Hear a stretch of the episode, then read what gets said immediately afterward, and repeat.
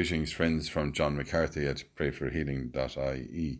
From the Gospels, Jesus said to them, Go and tell John what you see and hear. The blind are made to see. Those who could not walk are walking.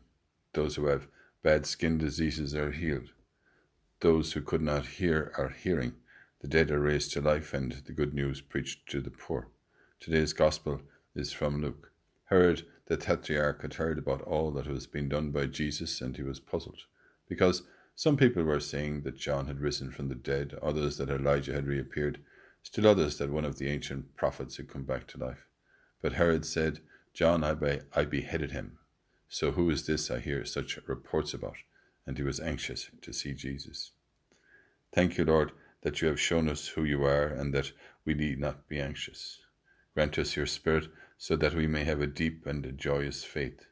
And as we reflect on who you are, Lord, we ask your Holy Spirit to free us from negativity in our minds and grant us to focus on who you really are. As we say together and pray for one another. Hail Mary, full of grace, the Lord is with thee. Blessed art thou among women, and blessed is the fruit of thy womb, Jesus. Holy Mary, Mother of God, pray for us sinners now and at the hour of our death. Amen.